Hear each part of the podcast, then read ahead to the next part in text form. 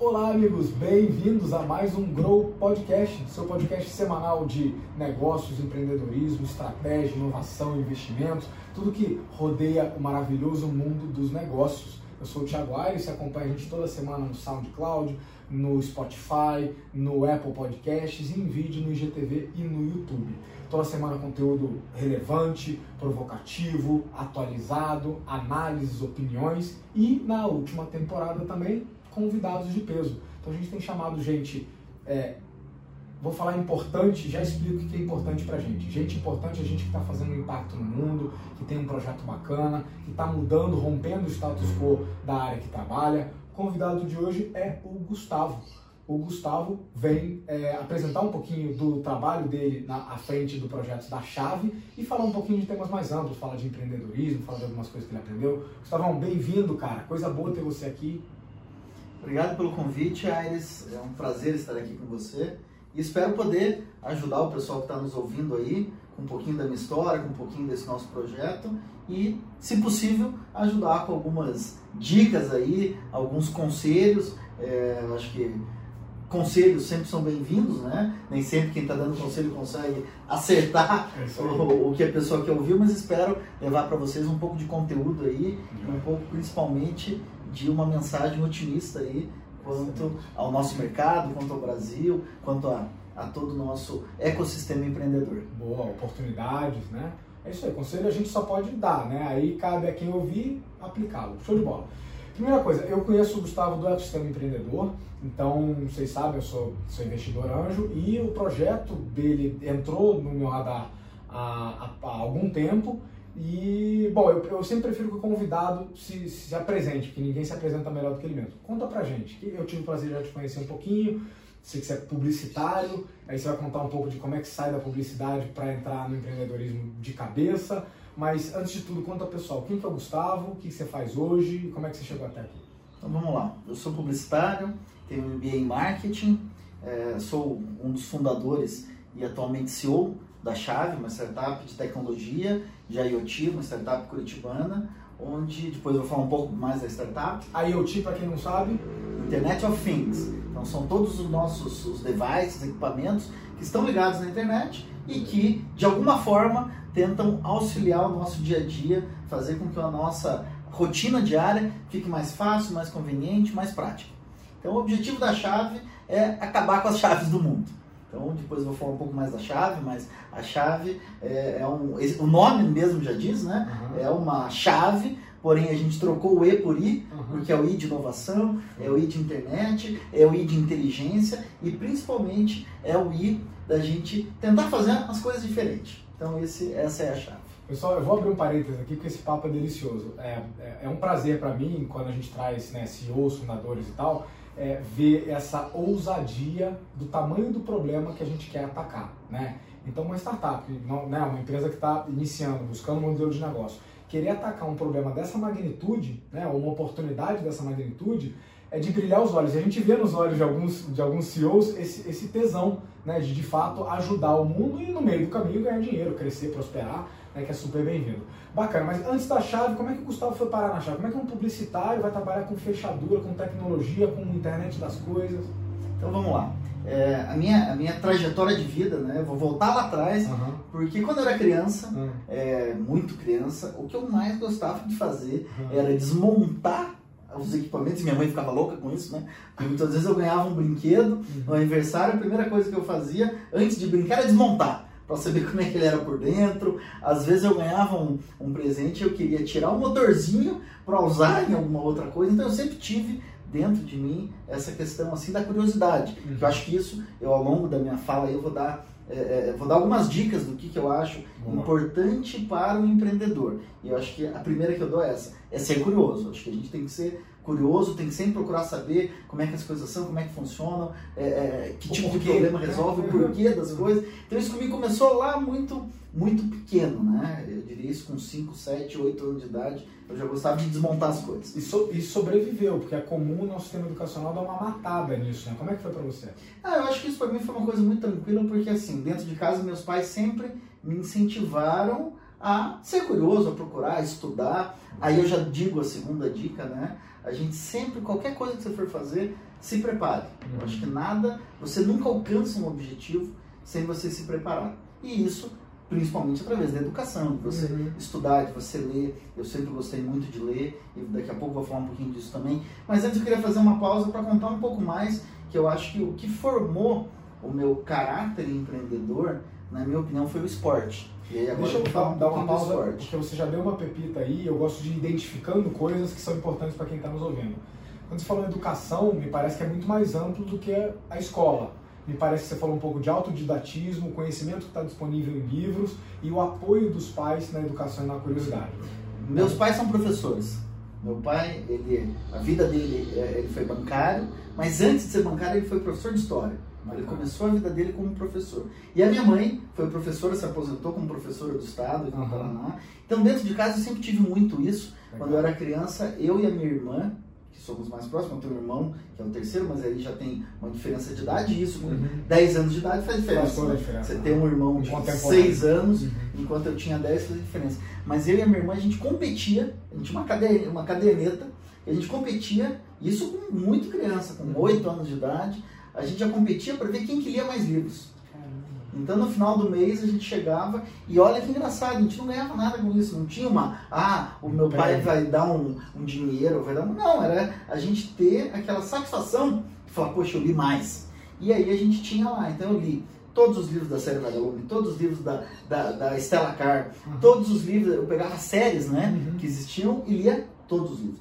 Depois eu gostei muito de ler, eu vou, quero falar um pouco do esporte, uhum. muitas biografias. Eu li muita biografia de atleta, desde atletas é, brasileiros como Pelé, Garrincha, é, Bernardinho, é, atletas internacionais como é, Michael Jordan, é, Steve Purfontaine, uhum. Pavo Nurmi, é, Lance Armstrong. Então sempre gostei muito de ler as biografias, e daqui a pouco vou falar que eu fui atleta, eu uhum. gostava muito de ler as biografias de atleta que me inspiravam como atleta, e depois gostei muito de ler biografias de empreendedores. Então, desde empreendedores brasileiros muito antigos, um dos livros que acho, acho fantástico, pouca gente leu, uhum. é a história do Barão de Mauá, uhum. que foi o primeiro bah. grande empreendedor brasileiro. É, o Barão do Cerro Azul, daqui de Curitiba, o Preço da Paz. É, é, Antônio Emílio de Moraes, é, e aí vai para é, Gurgel, Steve Welch. Gurgel não li ainda. Não, Boa, vou, linda. Vou procurar. É, Steve Welch, Steve Jobs, é, Wozniak, é, Bill Gates, e aí vai para um monte de biografias de empreendedores claro. e que eu acho que são além de trazer muito conteúdo para a gente, né, são histórias inspiradoras. inspiradoras. São pessoas, grandes, pessoas importantes naquela definição que a gente deu. Exatamente. Conta do esporte. Então vamos lá. Desde muito cedo eu sempre gostei de esporte. É, pratiquei futebol, como no Brasil todo mundo uhum, joga futebol, né? uhum, né? Joguei basquete, joguei vôlei, joguei handball, lutei judô, fiz natação, fiz taekwondo. E eu sempre fui bem no esporte. Uhum. Modéstia à parte, eu sempre tinha, tive uma aptidão, muito do meu pai também. Meu pai sempre gostou de esporte, desde muito cedo me incentivou. Então, é, é, o esporte para mim era uma coisa diária vida. Uhum. Todo dia eu fazia esporte. Até que eu descobri o atletismo. Aonde no atletismo eu percebi, e aí vai a próxima dica: preparo.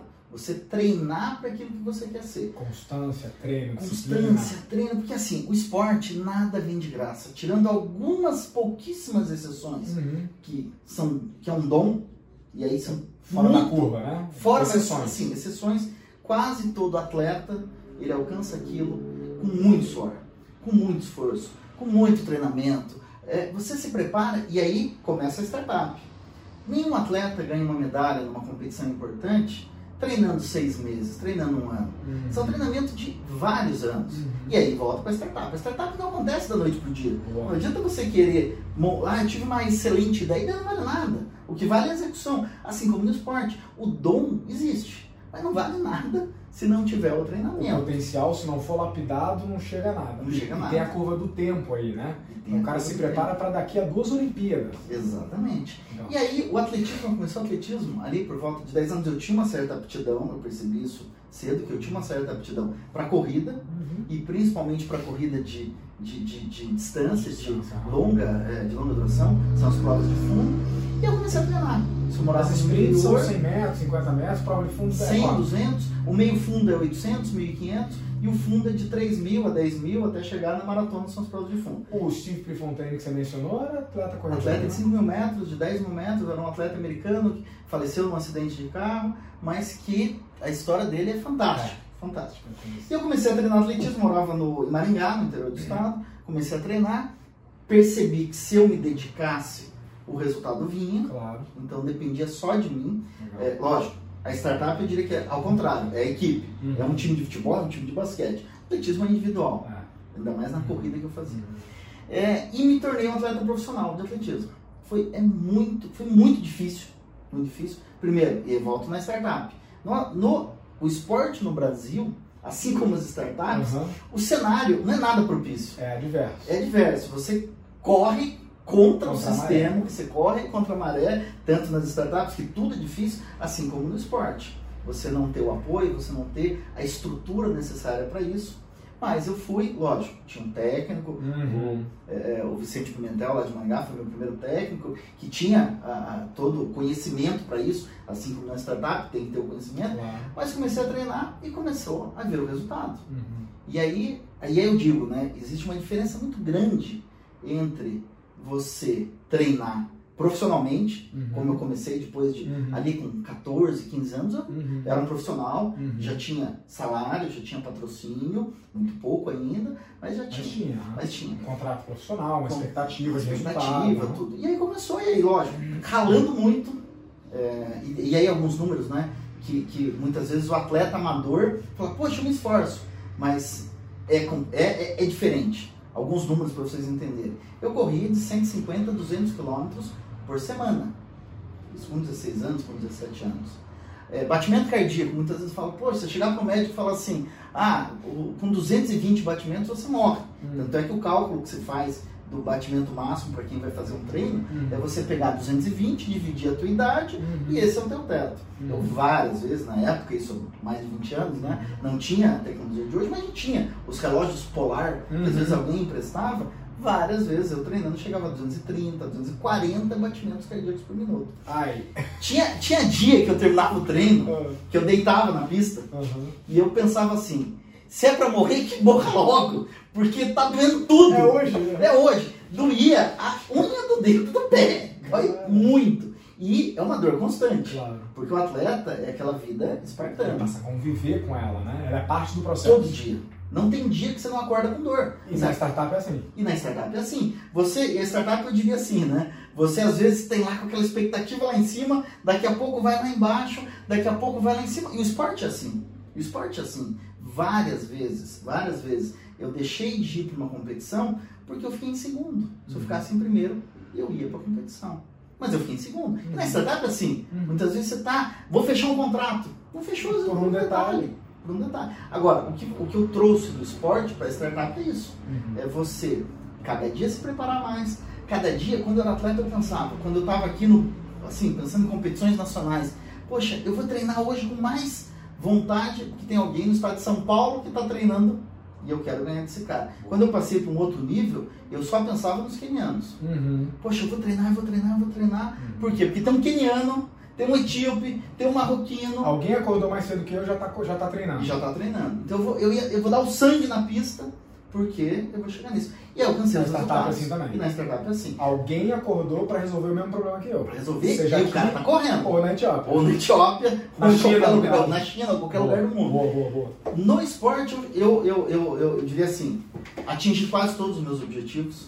Eu fui campeão paranense, fui campeão brasileiro, fui campeão sul-americano, fui campeão pan-americano. Eu cheguei a ser sétimo do ranking mundial Com atletismo. com atletismo, da prova que é os 3 mil metros com obstáculo. Aham. Eu cheguei a ser sétimo do ranking mundial. Os seis primeiros eram quenianos, eram três quenianos, Claro. três etíopes, e eu era o sétimo do ranking mundial. Rapaz. É, eu tenho recorde brasileiro até hoje, é, júnior, que ainda é meu, que já faz, esse ano fez 26 anos que esse recorde não foi batido. Lógico, você olha hoje pra mim, você Temos um fala você campeão tá, brasileiro, recordista, com um recorde ainda não batido. ainda não batido. E a gente falando de empreendedorismo, podia tanto falar tanta coisa. Cara, que história bacana. Pesava 25 quilos a menos. São detalhes. São detalhes.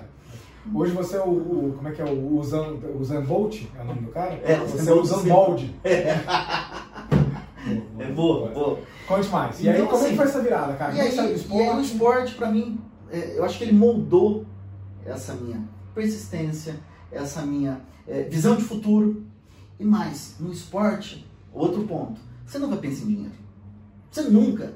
É impossível. Você vê um atleta que chegou lá, e daí geralmente quando o cara chega lá, ele ganha muito dinheiro. Uhum. Mas se você pegar um atleta no início da carreira e você falar, eu vou te dar dinheiro, não funciona. Uhum. E a startup é assim também. É, exatamente. E aí eu digo, o cenário não está, no Brasil não está preparado para startup. Então eu acho que isso eu também trouxe do esporte. Tanto é que se você chegar para um atleta e falar assim, você prefere hoje ganhar um milhão ou ganhar uma medalha na Olimpíada, com certeza o atleta vai falar que quer ganhar medalha. Uhum. Por quê? Porque é uma satisfação.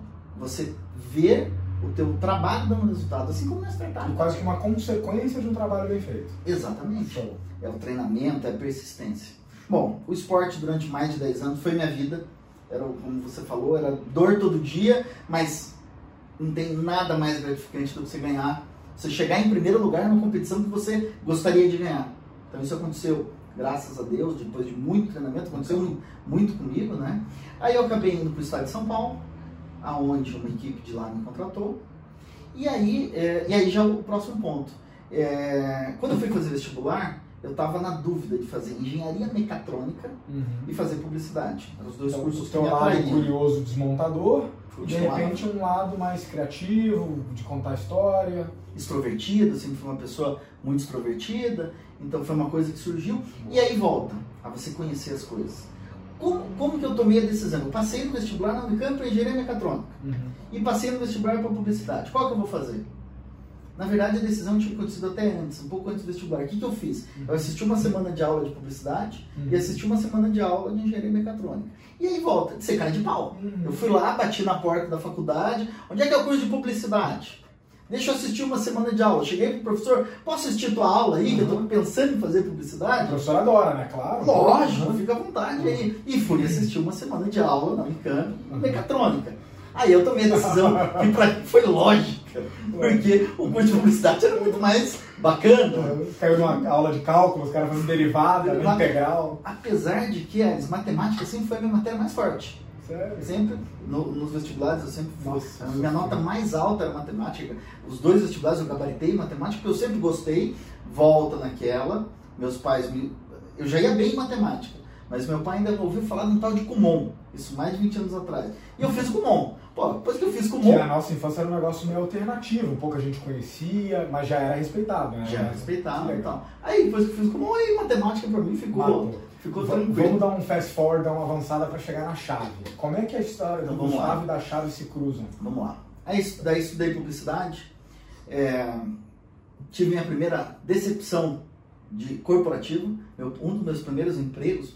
Eu trabalhei, eu fiz estágio na Globo, lá em Campinas, fiz estágio numa agência, aí fui trabalhar na prefeitura de Campinas, na Secretaria de Esportes. Para mim foi assim, um exemplo de como não trabalhar. Aí eu conheci o lado público e assim, poxa, uma vez o, o meu chefe me chamou lá e me deu uma bronca porque eu estava sendo muito eficiente. Eu falei, poxa, tá errado, você não pode ser eficiente assim. Então ali começou a moldar um pouco dessa minha, dessa minha visão. Aí mudei, aí terminei a faculdade, vim para Curitiba. Chegou em Curitiba e não conhecia ninguém. Aí volta outra coisa, conexões. A primeira coisa que eu pensei, poxa, não conheço ninguém aqui. Tem que fazer conexões. Comecei a jogar futebol, comecei a jogar basquete, comecei a frequentar tudo quanto é lugar e comecei a frequentar a Associação Comercial do Paraná. Boa. E lá ao- entrei no Conselho de Jovens Empresários, aí, tipo, aí comecei a participar, até que eu virei o presidente do Conselho de Jovens Empresários de Curitiba. Depois eu virei o presidente do Paraná, então fui presidente do Conjove Paraná, que é o Conselho Estadual de Jovens Empresários, e participei da CONAG, que é a Confederação Nacional de Jovens Empresários, eu era representante do Paraná. Aí foram conexões no Brasil inteiro. Uhum. Naquela época não existia o termo startup. Uhum. Startup era um pouco mais recente, porque eu estou falando aí de entre 2000 e 2008. Mas a gente já tinha o termo empreendedorismo. Uhum. Então, nesse momento, e aí vem o lado empreendedor, né? Eu comecei, eu, voltando um pouquinho, eu abri uma agência de publicidade, que era a Solution, depois eu fiz uma fusão com uma amiga minha que eu conheci lá dentro do Conselho de Jovens, que é a Cláudia Lube. Uhum. Aí a gente montou uma, fez uma fusão da agência. Então, Hoje já tinha, uma experiência, já tinha uma experiência como empreendedor. É, eu comecei lá em 99. Ah, deixa eu fazer mais uma, um, voltar um pouquinho, uma coisa que para mim foi muito importante. É, logo que eu cheguei aqui em Curitiba, eu comecei também. Curioso, comecei a entrar para tudo quanto é lado, conheci uhum. o Sebrae. Uhum. E aí no Sebrae eu tava lá e me falaram de um tal de Empretec. Uhum. Eu fui uma das primeiras turmas de Empretec do Paraná, em 99. Cara, eu o fiz Empretec já formou muita gente, já mudou muita história. Fantástico, o Empretec, para qualquer pessoa que quer empreender, eu falo, faça o Empretec. Uhum. O Empretec foi o que me, assim, me levou a montar meu primeiro negócio que é essa agência de publicidade, que ela existe até hoje. Legal. Então até hoje eu tenho essa agência. Ao longo desse período, eu tive um monte de outros negócios paralelos. Como é, é aquela história que todo mundo fala. A gente vai, monta uma empresa, quebra, pensa num projeto, não dá certo, e a coisa foi então eu tive. Talvez aí, não vou entrar nesse detalhe, uhum. mas talvez uns 10 projetos que não deram certo uhum. nesse tempo. Até que, dois anos atrás, eu pensei, poxa, o que que, o que, que na publicidade, apesar de hoje ainda, a gente ainda tem um ganha-pão ali na publicidade, o que, que sempre me incomodou? A falta de escalabilidade. E aí eu comecei a pensar, poxa, eu quero ter alguma coisa que tem escala, que a gente possa crescer, que a gente possa. Eu sempre pensei, eu quero gerar emprego, eu quero que tenha mais pessoas trabalhando comigo. E na agência, é, isso é limitado, não existe como acontecer. E aí eu voltei, poxa, deixa eu ver o que é esse negócio de startup. E fui atrás, e fui aprender.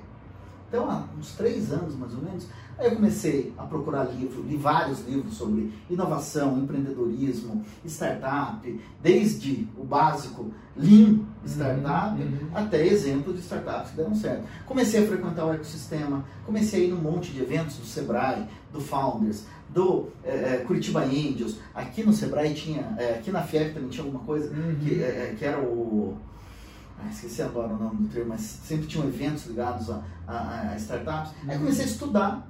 E aí, alguns anos atrás, eu peguei algumas ideias e comecei a tentar colocar algumas delas em prática. Em prática. Legal. E uma das ideias foi a chave. Primeira coisa que eu fiz, eu tive a ideia da fechadura inteligente, do, uhum. jeito, que ela, do jeito que ela está hoje, foi bem o que eu, o que eu imaginei. Bem visão. Uhum. Bem visão. Que foi um insight que eu tive um dia dentro do meu imobiliário. Eu tá. atendia, já atendi várias imobiliárias. Ainda como publicitário? Como publicitário. Você vê como são as coisas. Como são as coisas. Um dia dentro de uma, dentro de uma imobiliária, atendendo a imobiliária, e aí eu vi um caos que deu lá, porque dois corretores estavam brigando por causa de uma chave. Entendi. Porque um estava lá com o cliente para ir visitar e o outro corretor fez uma visita e foi embora para casa e não voltou para a imobiliária para devolver a chave. Falei, poxa, a gente precisa resolver isso. Tem que ter uma tecnologia que resolva isso. E aí eu comecei a pensar, e aí eu tive a ideia de ter uma fechadura que funcionasse com o celular, que pudesse ser acoplado na porta, ou seja, todo o problema que o mercado imobiliário tinha, eu tive aquela ideia e pensei. Legal. E eu comecei. A, a chave, o que, que ela é hoje, assim, numa frase? Se a gente pudesse é, é, apresentar a chave numa frase, num parágrafo, o que, que é a chave? Eu diria que o nosso propósito é acabar com as chaves do mundo. Mas se a gente pensar, eu diria que a chave uhum. é uma empresa de tecnologia uhum. para gerenciamento de acessos. Gerenciamento de acessos físicos. De acessos né? físicos.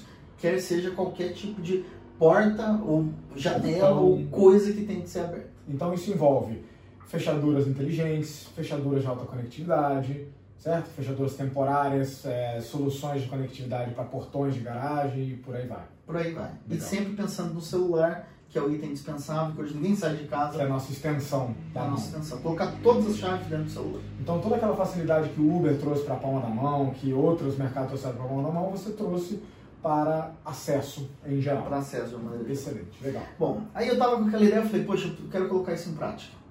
E eu comecei. Eu fiz uma listagem de 40 pessoas que eu fui conversar. Uhum.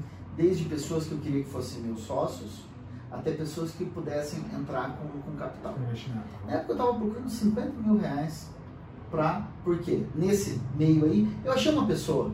Porque eu não sou engenheiro, eu sou publicitário, poxa, eu preciso achar alguém fácil. Outra dica aí. A gente não sabe de tudo, sabe mas você tem identificado o problema, alguém sabia mais de gerar uma solução para ele. Não, eu, eu diria assim, eu não sei nada Aham. na chave. Aham. Eu digo o seguinte, eu sou o office boy da chave. Aham. O que eu faço é conectar as pessoas e levar as coisas para as pessoas fazerem. Boa. E encontrar as pessoas certas. Volto lá, um cara que, é, o Ross Perot, que é um, era o dono da Texas Instruments, no livro dele ele diz isso. Perguntaram para ele, qual que é a tua principal qualidade? Ele fala, eu sei contratar as pessoas certas. Beleza. Eu, eu penso, assim, não que eu quero chegar nem perto do Mas se inspirou. deu, mas me inspirou, tentar encontrar as E pessoas você começou a certas. caçar essa galera, podia participar do sonho de alguma maneira, seja investindo. 50 mil é um ticket baixo no nosso mercado. Mas Baixo. ainda assim, quando você vai pedir pela primeira vez, você não tem nada para oferecer. Eu ouvi não de todo mundo. Eu cheguei um dia a almoçar com 10 donos de imobiliária. Todo mundo acha legal, Uhum. mas todo mundo fala não, É legal só com o seu dinheiro. com seu Ah, dinheiro. E aí eu comecei, poxa, eu preciso achar. E não, é o que você mais ouve no Claro, Fernando. claro. Eu, até hoje, eu ouço a cada um sim eu já ouvi talvez uns 50 não. Legal. E você tem, e aí eu volto no esporte, você tem a persistência, você ir atrás. Não é o não que vai me derrubar. O não é eu chegar em segundo. O não é chegar em Amanhã eu segundo. acordo e treino mais cedo. Amanhã eu vou treinar mais, amanhã eu vou me preparar melhor, amanhã eu vou trabalhar mais para chegar no sim. Então é isso que a gente sempre pensa. Bom, aí não, deu certo e tal.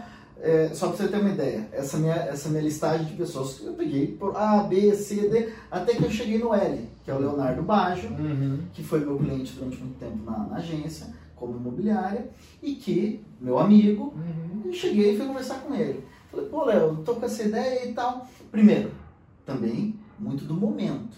Eu já tive vários negócios que eu pensei lá atrás que eu não estava no momento certo, a coisa não, não deu certo. Uhum. Momento certo. Fazia uma semana que ele tinha fundado uma incubadora. Ele me recebeu lá na incubadora e falou: o momento é esse. Eu tenho um parceiro meu que já trabalha comigo na Baixo, Uhum. que é o Diego Gomeiro, Uhum. e que a gente juntos já está pensando em como resolver esse problema dentro da Baixo. Uhum. E aí ele falou: e o Diego tem um vizinho, que é o Luiz Lores, que é professor da Federal, que tem PhD na França, e que o cara é um gênio, e que o cara manja tudo de, de comunicação e coisa. Temos que convidar esse cara para Temos chamar.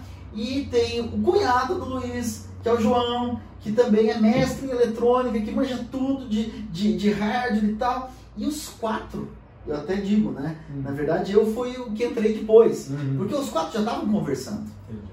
Só que eles ainda tinham uma ideia que talvez não fosse a mais adequada, e isso Uhum. eles mesmos concordam, Uhum. que era a ideia de ter lockers Uhum. para isso. Tanto é que eles já tinham naquele momento comprado um cofre e feito o teste com o cofre. E aí eu entrei e falei, poxa, show de bola, vamos juntar aí, vamos nós cinco, montar uma empresa. Eles tinham a ideia de chamar a empresa de Chaves Uhum. SA. Uhum. Aí eu entrei pro meu lado e falei, pô, vamos, que tal a gente, em vez de Chaves SA, usar chave? E aí o domínio estava disponível, a gente já registrou o domínio, e aí começa também, se preparar. A gente hoje já tem marca registrada, já tem patente, a gente já tem uma série de processos dentro da startup. Se você pensar pelo tempo que a gente está, é a história de se preparar. A gente hoje já tem uma pessoa, pô, é uma empresa minúscula. A gente já, já tem uma pessoa focada em gestão de pessoas. A gente já tem um consultor financeiro. E assim, eu prefiro hoje na chave contratar uma pessoa que trabalha um dia por semana Uhum. mas seja o melhor do mercado, do que contratar uma pessoa que vai ficar lá todo dia, que às vezes vai estar até ociosa, Ocupando espaço. ocupando espaço, mas que não é a pessoa que tem todo esse conhecimento. Cara, isso é uma aula, viu, para empreendedores, para empresários. É, eu acho muito engraçado assim, a gente tem, a gente vive uma realidade que é, pô, para ser piloto de avião, você vai lá e estuda 10 anos, voa mais não sei quantas mil horas para ter direito de você é médico, você estuda 10 anos, mas não sei quanto de residência para ter o direito de cortar alguém fazer um tratamento para escrever né, uma droga. Você é atleta, você... mas para ser empresário, no feeling eu aprendo. Existe uma cultura de que não precisa se aprender gestão, né? A, a contratar direito, a profissionalizar seus processos de gestão de talentos, sua gestão de marca, sua gestão financeira. né? Então, eh, me parece que tem uma lição aí no que você está falando, que é contratar as melhores pessoas e profissionalizar todas as áreas do negócio. Você podia ter focado somente em fazer um protótipo. Você se preocupou em propriedade intelectual, você se preocupou com marca, com gestão de pessoas. Isso me parece que permitiu você ter uma, uma- um voo muito mais rápido que muita empresa que eu já vi. Conta um pouco, vocês estão há quanto tempo Então, operando? vamos lá. A gente começou as primeiras conversas no início do ano passado E aí aquela história, para todo mundo era um plano B Uhum. e tal. Até que chegou em julho, a gente resolveu, galera, vamos focar nisso aqui? Aí a gente, a primeira coisa, a gente foi lá abrir um CNPJ. Todo mundo fala, não, vamos deixar não. Vamos já um CNPJ, porque vamos ter uma conta em banco, vamos ter a parte financeira desde o do, do dia zero. Que você ia precisar para fazer prova de conceito, para Desde o dia zero a gente teve uma conta em banco digital, mas uma conta em banco onde cada centavinho está controlado dentro de um, de um software, onde tem tudo lá controlado. A gente mensalmente já faz as nossas. é, é, ou seja, acompanhamento de indicadores. tudo a gente procura fazer o mais.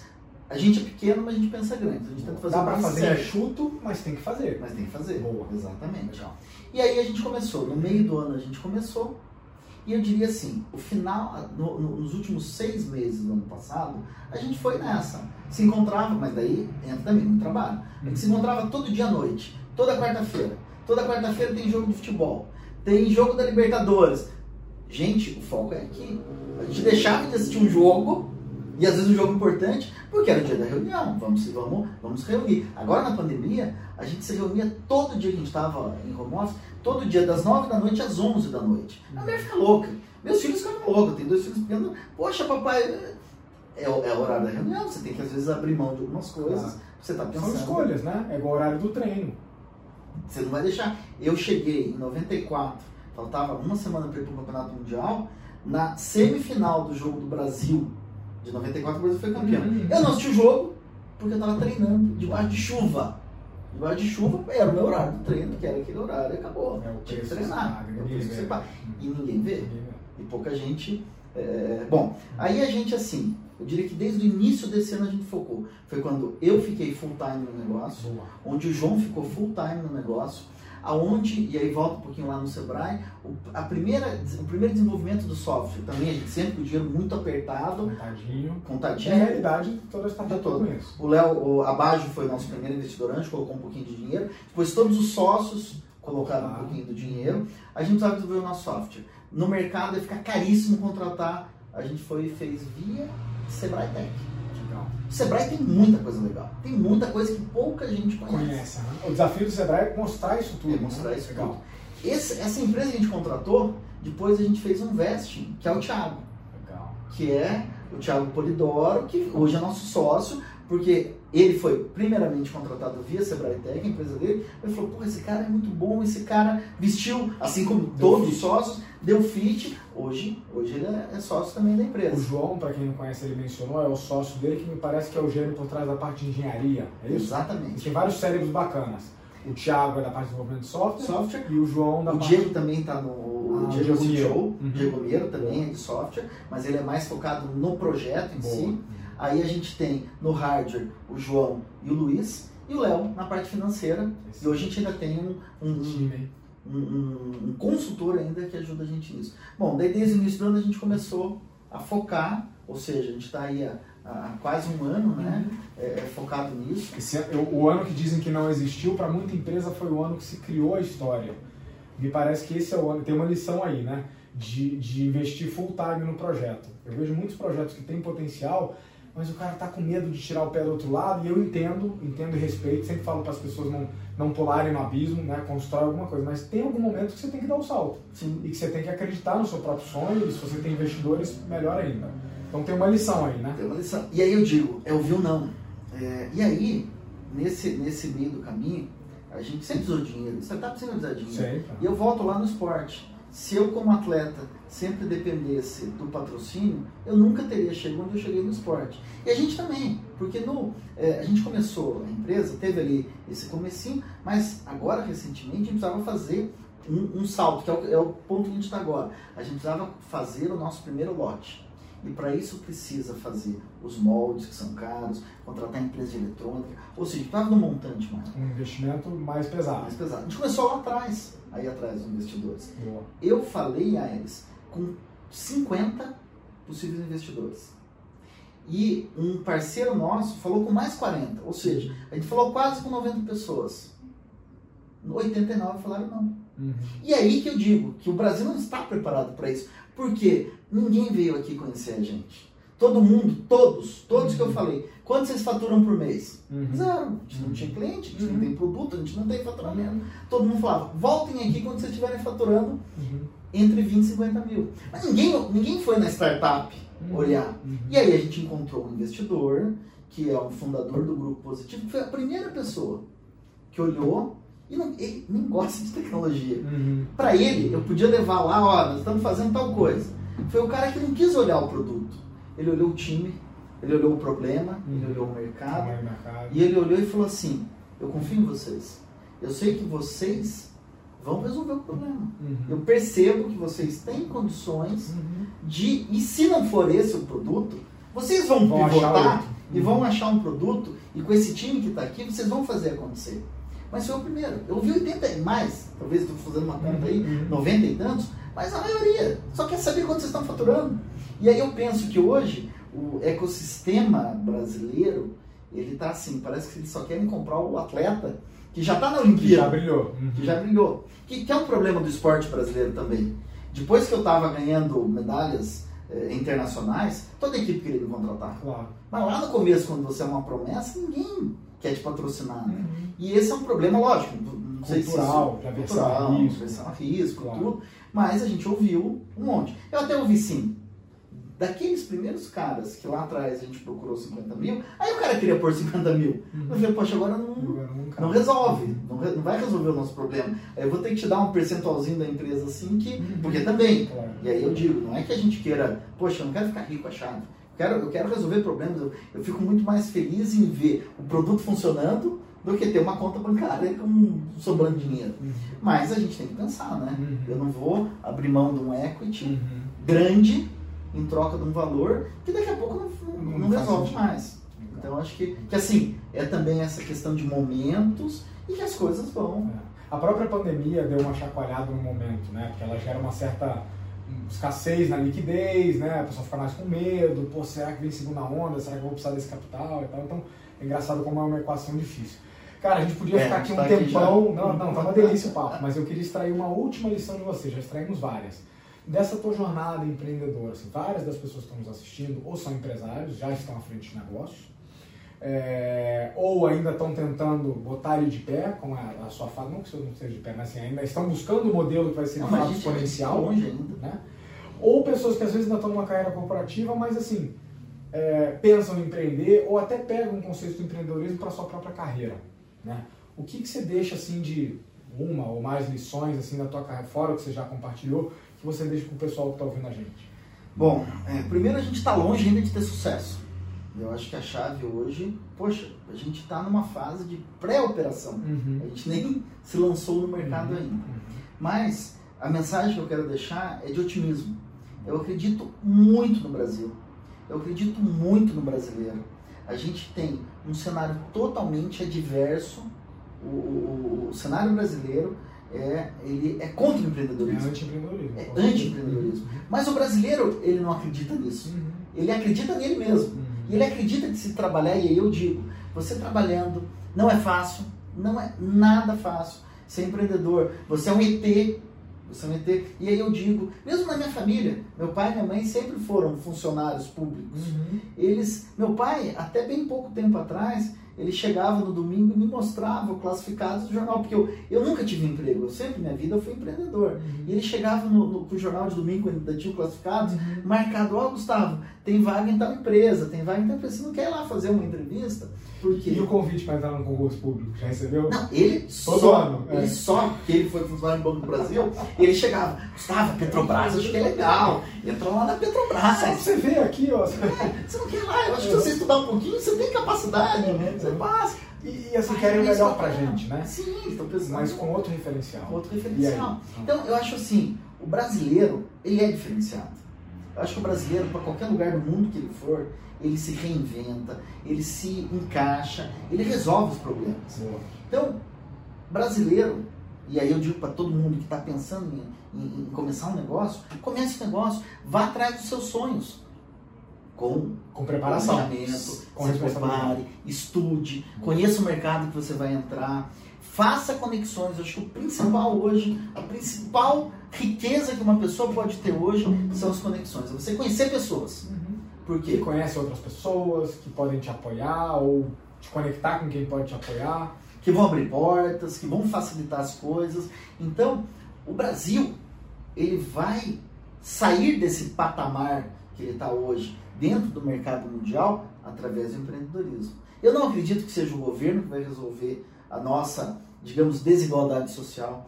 Eu não acredito que seja o país sozinho. O que vai resolver hoje o Brasil, para o Brasil virar uma potência mundial, é o empreendedor. E, e- e os empreendedores são todos aí, desde o. é, é, e aí não querendo desmerecer nenhuma, nenhuma função, mas desde o pipoqueiro até o empresário que tem lá milhares de funcionários, são essas as pessoas que movem o Brasil. São essas pessoas que geram riqueza, são essas pessoas que geram empregos Prosperidade. Né? prosperidade, que pagam impostos. Que a gente no Brasil começa a pagar imposto até antes de abrir É. empresa, né? Mas é, é isso que vai resolver o. Otimismo, é a tua mensagem. Otimismo. Então a gente tem um cenário que é adverso, né? quase que um sistema de proteção que sufoca o empreendedor. A gente tem uma matéria-prima muito boa, que é a matéria-prima humana. Que são as pessoas. E são é que vão solucionar o problema do Brasil. Com E quem vai solucionar o problema das chaves do mundo? Aí é a chave. A chave. Aí somos nós. Sem querer ser de Não. forma nenhuma Ousado. arrogante, mas não somos Ousado na ousados. medida certa. Tem que ser. gente tem que ser, tem que sonhar ser. grande. Eu não conheço nenhuma empresa de sucesso que não ousou. Que não, se for para atacar um problema pequeno, a tua solução é pequena, o teu impacto no mundo é pequeno, o teu lucro depois vai ser pequeno. Né? Eu não acredito que pensar pequeno e grande dá o mesmo trabalho. Eu acho que essa é uma falácia que a gente conta por aí. Porque para pensar grande, você mesmo falou, tem treino, tem todo dia, tem consistência. Mas vale muito mais a pena. Com certeza. Vale muito mais a pena. É, é difícil, você acorda às 6 horas da manhã, você vai dormir meia-noite e ainda não descansa, né? Porque a cabeça nunca para. E o trabalho não acaba, você está O sempre secando gelo ali. Gente, assim, um comentário que eu tinha feito quando eu estava visitando ali a chave, é um orgulho estar numa, numa startup nacional, com desenvolvimento de capital intelectual nacional, com patente nacional, baseada não só em software, mas também em hardware, que é um negócio cada vez mais escasso no mundo das startups, né? Não vou dizer que é muito mais fácil, mas a gente viu nos últimos anos muita startup indo só para soluções de software, né? E acho que o mercado já está muito bem servido, mas falta isso se conversa em rodas de empreendedores, fundos de VC, faltam boas opções de desenvolvimento de hardware, de soluções físicas, né? E, porra, indo na linha do que você falou, nós temos a melhor matéria-prima, engenheiros excelentes, que além de bons engenheiros, são criativos, são resolvedores de problemas. Então, para mim, é um orgulho estar com o Gustavo, que hoje ele está aqui, não veio pela carinha bonita dele, ele está representando um monte de gente que está lá ralando, né? Depois a gente vai botar na edição algumas cenas para o pessoal ver como é que é uma startup de verdade, né? Por trás do pitch deck, por trás dos números bonitos, tem relação, tem dificuldade, tem dinheiro escasso, tem muito não para pouco sim, né? Então, Gustavo, obrigado, cara. Parabéns pelo que você está que fazendo. Eu acho que deixa muita lição para quem já é empresário, tanto da economia tradicional e nos escuta, quanto da nova economia. Para quem está empreendendo, acho que você deu um novo gás aí para a galera, porque realmente não é fácil. Né? É, acordar já pagando imposto bem antes de ganhar dinheiro. E para quem eventualmente tem uma carreira e pensa em empreender ou está pensando a sua carreira como um grande empreendimento, acho que tem uns, umas pepitas aí que você deixou que são bem inspiradoras. Então, obrigado pelo teu tempo. Sei que tua agenda é apertada pra caramba. E a última lição que eu tiro de tudo que o Gustavo falou é networking vale mais do que dinheiro, né? Conexões, a gente semeia sem saber onde vai. A gente começou o papo hoje falando disso antes da câmera estar ligada. Então acho que é uma lição que fica.